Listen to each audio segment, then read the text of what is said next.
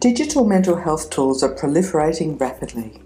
Also known as e mental health tools, they range from online information sites to online counselling and peer support, right through to mobile applications and online programs for assessment and interventions. As clinicians and therapists, how can we best blend these tools into our everyday practice? Hello, and welcome to this podcast. It is the second in a series of two commissioned by the Black Dog Institute as part of the Australian Government's eMHPrac project that supports practitioners in the use of e-mental health and digital resources. My name is Julia Reynolds. I'm a clinical psychologist and I'm fascinated by how clinicians use technology. I am joined by my colleague Jamie Marshall, who uses technology in his rural psychology practice. Jamie also has clinical leadership roles and research interests in e mental health. We acknowledge the traditional custodians of this land and pay our respects to elders past, present, and future. We extend that respect to other Aboriginal and Torres Strait Islanders in our audience. Our previous webinar and podcast are available on the Black Dog Institute website. They focused on how to select digital tools and how to evaluate key features such as their clinical effectiveness and how they manage data security and privacy. This podcast is based on our second webinar and focuses on how we can blend these tools into therapy. We will suggest some steps for incorporating technology into your work and provide two case studies to illustrate the use of these tools right across the client's journey through your practice, and also when working with young people. Digital tools can serve many different functions in therapy. Apps are often used for tracking symptoms as well as therapeutic behaviours like exercise and breathing. But these tools can also help to provide support, consolidate clients' understanding of concepts such as exposure, and support broader interventions such as enhancing motivation. There are many creative ways of blending different tools, therapists, and clients, and while models of practice are still being developed, progress is being made in identifying some key clinician competencies. For example, the US Department of Defense published a practice guide for, for apps, but it can be applied more broadly. I'd encourage you to access the full guide, but for this podcast, I'll summarise the section on integrating digital resources into clinical practice. They suggest that we should firstly consider where and how the resources fit into our clinical workflow and who will be responsible for managing the resources. So, of course, your practice can let people know about good resources even before your client meets you. In this scenario, Clinicians in the practice would be responsible for choosing and reviewing resources to suggest to clients. But other staff may help with managing links and making sure that promotional material is available, for example, in the waiting room. At this early stage in therapy, you might recommend portals like the government's Head to Health website, reputable psychoeducation websites, and support services that could help people before, during, and after their contact with you. During and between sessions, clinicians can use more specific assessments and intervention tools tailored to the particular client's needs. They can also suggest resources at the end of therapy to support relapse prevention. For example, therapist supported clinics can help people work on further issues that weren't the main focus of the therapy. Standalone intervention programs and sites can help people revisit their skills training and engage in positive psychology interventions to help maintain well-being. Online peer groups can support people to continue practicing their coping behaviours and help them quickly identify if things are starting to slip. The second step is introducing the resource, and here it is important to assess the client's understanding and existing use of technology. You should also take into account other contextual issues such as culture and language, and factors such as the cognitive load of the resource. If the tool has a lot of text or abstract concepts, it might be less suitable for people with concentration difficulties. and this often occurs with people experiencing severe symptoms. Explain what the resource does, why you're suggesting it, where it fits into the overall therapeutic strategy, and any costs involved in relation to time and money. Consider informed consent, and if necessary, obtain this in written format. As with other interventions, clients need to know that their use of digital resources is optional and be aware of other alternatives available to them. Explain the evidence or lack of evidence where this is relevant, as well as any safety and data security considerations. If you'd like to check your skills and knowledge in this area, the Australian Information Commissioner website has great resources about digital security for health providers. There are also resources available on the Black Dog Institute website and the Australian Psychological Society. The next step is to contract with the client and agree clear expectations about how, when, and where the tool will be used, especially if it is complex and you want the client to focus on particular elements of it. Things may run more smoothly if you can anticipate some of the logistical issues. How and where will the client first access the resource? And how will you both be able to see the screen at the same time without sitting in each other's laps? Finally, how will the client's use of the resource feed into your work together? How will you access self monitoring data or skills practice records without compromising data security? If your client is using an online clinic, such as MindSpot, you can access data within the secure platform. Self guided online programs usually have options for clients to print material so they can bring it into a session. You can end up with a lot more data than you'd get from paper and pencil records, especially if the client is tracking a number of symptoms or behaviours at one time. So you may need to set aside some time within or outside the session to make sense of it all. I'd now like to invite Jamie to illustrate how he might use digital tools at different stages of therapy. Great, thanks, Julia, and hi everyone. Thanks for joining us tonight. So let's start with Ben. So he's a 48 year old male. Um, he initially presents with some suicidal ideation against a background of depression and two previous suicide attempts over the past 12 years. So, in our uh, first session, I, I establish a history and determine that suicide ideation has recently been at a moderate level for Ben, so I decide to do a suicide prevention plan using the Beyond Now uh, app. Now, I really like this app, and in fact, I've only just used it earlier this week as well. Uh, now, I do this with Ben in session, and he appears to be quite adept at using his smartphone, and he mentions his regular use of particular apps. In adding info to his suicide prevention plan, I make sure Ben learns about Men's Line and Lifeline, their websites and phone numbers. And in fact, I make him uh, put those details into his plan. So I suggest that he looks at some of the info on the Men's Line website, which he does after our first session, and he reports back in the second session that he found this very helpful. So we have an extended discussion uh, about the nature of CBT, and I get him to start doing a thought diary. He, he reports back in the third session that he found it very useful doing the thought diary. And he also visited the Men's Line website another two times to read about some other info there. On the Men's Line website, he read some info about alcohol consumption and admitted to me that his drinking was a problem. He expressed a desire to cut back on his drinking and also his cigarette smoking. In session three, I sense that he's gaining some enthusiasm and motivation to improve not only his psychological well-being, but also his physical condition as well. So I suggest he look at the Hello Sunday Morning website uh, and app for ideas about better management of his alcohol consumption.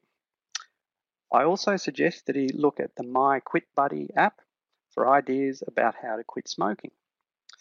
I also mentioned the This Way Up depression program that can be downloaded as an app. He decides to do this and starts talking to me about it at our fourth session. I encourage him to keep working through the app and to report back to me on what he did next session, which he does. We continue like this for the next several sessions. So he'll complete a module in the This Way Up program and either prints out a summary and brings it with him to each session, or he emails the information through to me beforehand. We then have discussions about the content of each module and I try to get him to think in different ways about the information just as a way of reinforcing the learning. For example, Module 2 in the program asks the individual to take note of how they think and to try to identify some of those unhelpful thinking patterns that contribute to their depressed mood. Ben says he has difficulty doing this so I offer some suggestions based on my observations and understanding of his situation. Ben finds it helpful having this objective perspective that personalises his experience of the automated program. I also continue to follow up with him about how the alcohol and cigarette situations are going, which he's dealing with primarily in between our sessions using the apps we agree to focus instead on his mood in our sessions because he believes, and, and I agree with him, that our time in those sessions is better spent doing this. All right, so at our 10th session, Ben's got to the part in the program that deals with relapse prevention and he's finished the This Way Up program. We discuss relapse prevention in our session and then we decide to have a break from our sessions as he appears to be managing reasonably well at the moment, knowing that he now has the resources to cope more effectively, including if he has a relapse. Ben also acknowledges that he's able to go back and complete any module in the This Way Up program again at any time in the future. All right, so hopefully that's an example of how you might work uh, with someone in your sessions who might be uh, working on those digital mental health resources in between. So, look, I'll hand back now to Julia and I'll be back later on with another case study. Thank you, Jamie. Incorporating technology into your practice may be particularly relevant if you're working with young people. So, we'd like to let you know about some key Australian resources and services aimed at children and young people. This is definitely not a complete list, and there are many more fabulous resources out there. So hopefully, this will just whet your appetite and you will explore further. Kids Helpline provides online services for children from the age of five years, as well as for parents and teachers. You can find out about the services, how they protect users' privacy, and information about evaluations that have been done by clicking on tabs from the front page. Service entry points are tailored for different ages and user groups. For example, the 5 to 12 year old children's section invites users to indicate how they are feeling and what the feeling relates to in their lives. It offers simple and engaging stories and options to connect with counsellors through telephone, email, or web chat. There are also online peer groups facilitated by the Kids Helpline counsellors. Reach Out is a very well known site for young people and has services uh, for young people as well as parents and schools. Information about privacy, evaluations, and Reach Out workers is easily accessible from the About Us tabs on the front page. The site has information articles and videos designed to engage young people, and these can be very helpful early in therapy. The site also has moderated forums for peer support. The ReachOut Tools and Apps portal lists apps developed by ReachOut and other groups and has reviews by young people and service providers. Youth Beyond Blue is another specialist site for young people with psychoeducation articles, videos, and quizzes. It provides a lot of information about interventions and encourages young people to support each other. It even has an app which guides people through raising issues and responding supportively. Young people can access phone and online help through this site. Now, eHeadspace is the online presence of the Headspace clinics, so it assists young people aged 12 to 25 years and their carers. People can interact with in house clinicians for mental health and life issues. There are facilitated group chats and records of past chats are available. There are diverse topics ranging from sleep to the movie 13 Reasons Why. The Biteback site is provided by the Black Dog Institute to support young people's well-being. Research found that young people who use this site for at least 30 minutes or on at least three occasions a week had reduced mental health symptoms and increased well-being. So, this site has some features to encourage people to use it repeatedly. Privacy information is easy to find, and the site encourages anonymity and conscious choices about whether posts are accessible to other people. It is highly engaging and offers quizzes, activities to support gratitude and mindfulness, peer stories, and very brief interventions in the Power Up section. It includes meditations as well as the level head recordings that consolidate key concepts in well-being. If you're looking for a comprehensive intervention program, the BRAVE online program is very well researched and has programs for children from 8 to 12 years old, as well as for teenagers and parents. There's a demonstration program available on the website and a fantastic therapist's guide that includes outlines of session content as well as techniques for therapists who wish to help their clients apply and deepen their understanding of the material. If you'd like to find out about more resources for young people, please go to the Head to Health website. Uh, you can use filters uh, to uh, search for services for young people, and you'll find many more wonderful resources um, available through that portal. I'd now like to ask Jamie uh, to illustrate to us how he might use technology in the work that he does with young people in his practice. So, Gracie is a 14 year old female who initially presents with depression symptoms, and this includes some self harming behaviour. But she makes it very clear to me that she isn't suicidal, has never attempted suicide, or made a plan to suicide. And her reasoning for this is she loves her family and would never do such a thing to them. She describes her self harming behaviour more as giving herself uh, an emotional release, and she knows that doing it is not helpful. She says that she's motivated to stop the self harming behaviour, as well as keen to do other things that might help her to improve her mood. So Gracie is, is quite a highly motivated individual. So in sessions one and two, I establish a history and give her some initial information about CBT, such as asking her to complete a thought diary, but sensing that she's got quite a negative outlook on life and, and uh, she presents quite early as being very inflexible in that negative thinking. I start talking about positive psychology and some of the focuses of that particular approach. Uh, and she seems to quite like the idea about focusing on strengths. This is quite new to her.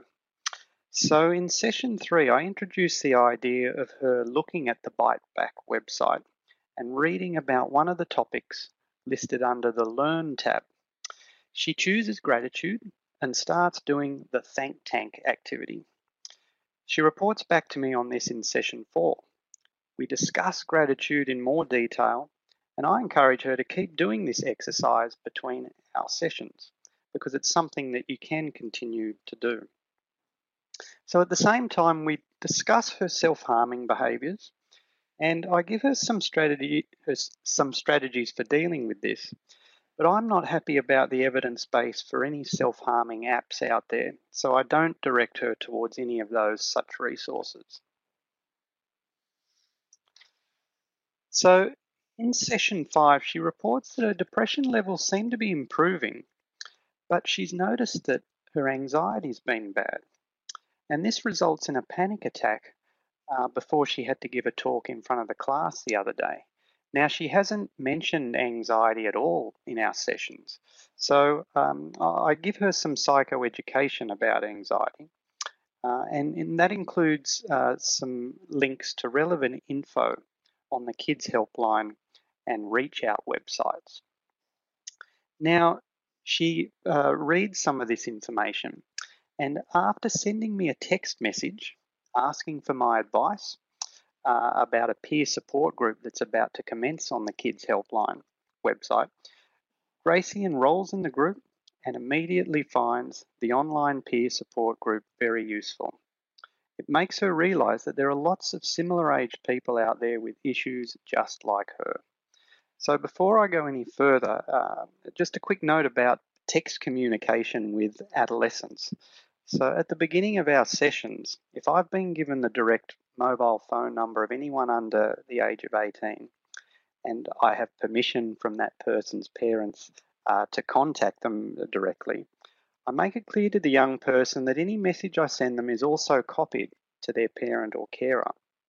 And I explain to that young person that I need to make their parent feel that I'm working with them as well and that it's a team effort, but that I also would never reveal the content of our sessions to that parent.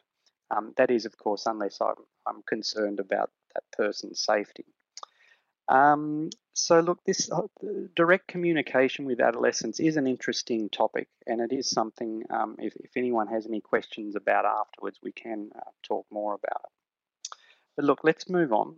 So, um, I also suggest that, uh, given that she's been talking about anxiety, I also suggest she downloads the Reach Out apps, Worry Time and Breathe, which I really love because they're very simple to use um, uh, very easy for adolescents to use as well, uh, and good for anxiety.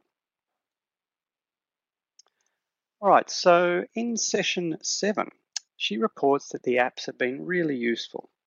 And this leads to a, a discussion about meditation because she's been doing this Breathe app. So I point her towards the Headspace app, which has some evidence for its effectiveness. So doing regular meditation between sessions using the app helps her to manage her anxiety. Together with continued use of the Thank Tank activity on the Biteback website. She also has read a lot about other activities uh, on the, the Bite Back website, and they, these also continue to help her. Gracie appears to be coping reasonably well and is not currently self harming. So, in session 8, She's feeling relatively happy and less anxious. We decide to have a break from our sessions, knowing that she's aware of available resources to help her in the event of a relapse. I encourage her to continue to be proactive in her use of the appropriate digital resources, and I highlight these as preventative tools for her mood and anxiety, particularly her um, engagement and activities on the Biteback website, her use of mindfulness meditation, I emphasize the importance of these to her to keep doing them, even if she's feeling good. All right, so that's Gracie. Back over to Julia. Thanks, Jamie. Well, that brings us to the end of this podcast. If you'd like to learn more, please head to the Black Dog Institute website where you can find a huge range of free webinars, podcasts, online learning modules, and information resources. You can also join like minded colleagues in an online community of practice and discuss your experiences of using technology and other aspects of your clinical practice. I'd like to thank Jamie for contributing his expertise and the Black Dog Institute for commissioning this podcast and the webinar that it is based on. If you haven't done so already, we invite you to access the first webinar or podcast in this series, in which Jamie and I discuss how to select and evaluate digital mental health tools. We hope that you found this podcast interesting and that it inspires you to explore further in the world of e mental health and digital mental health tools.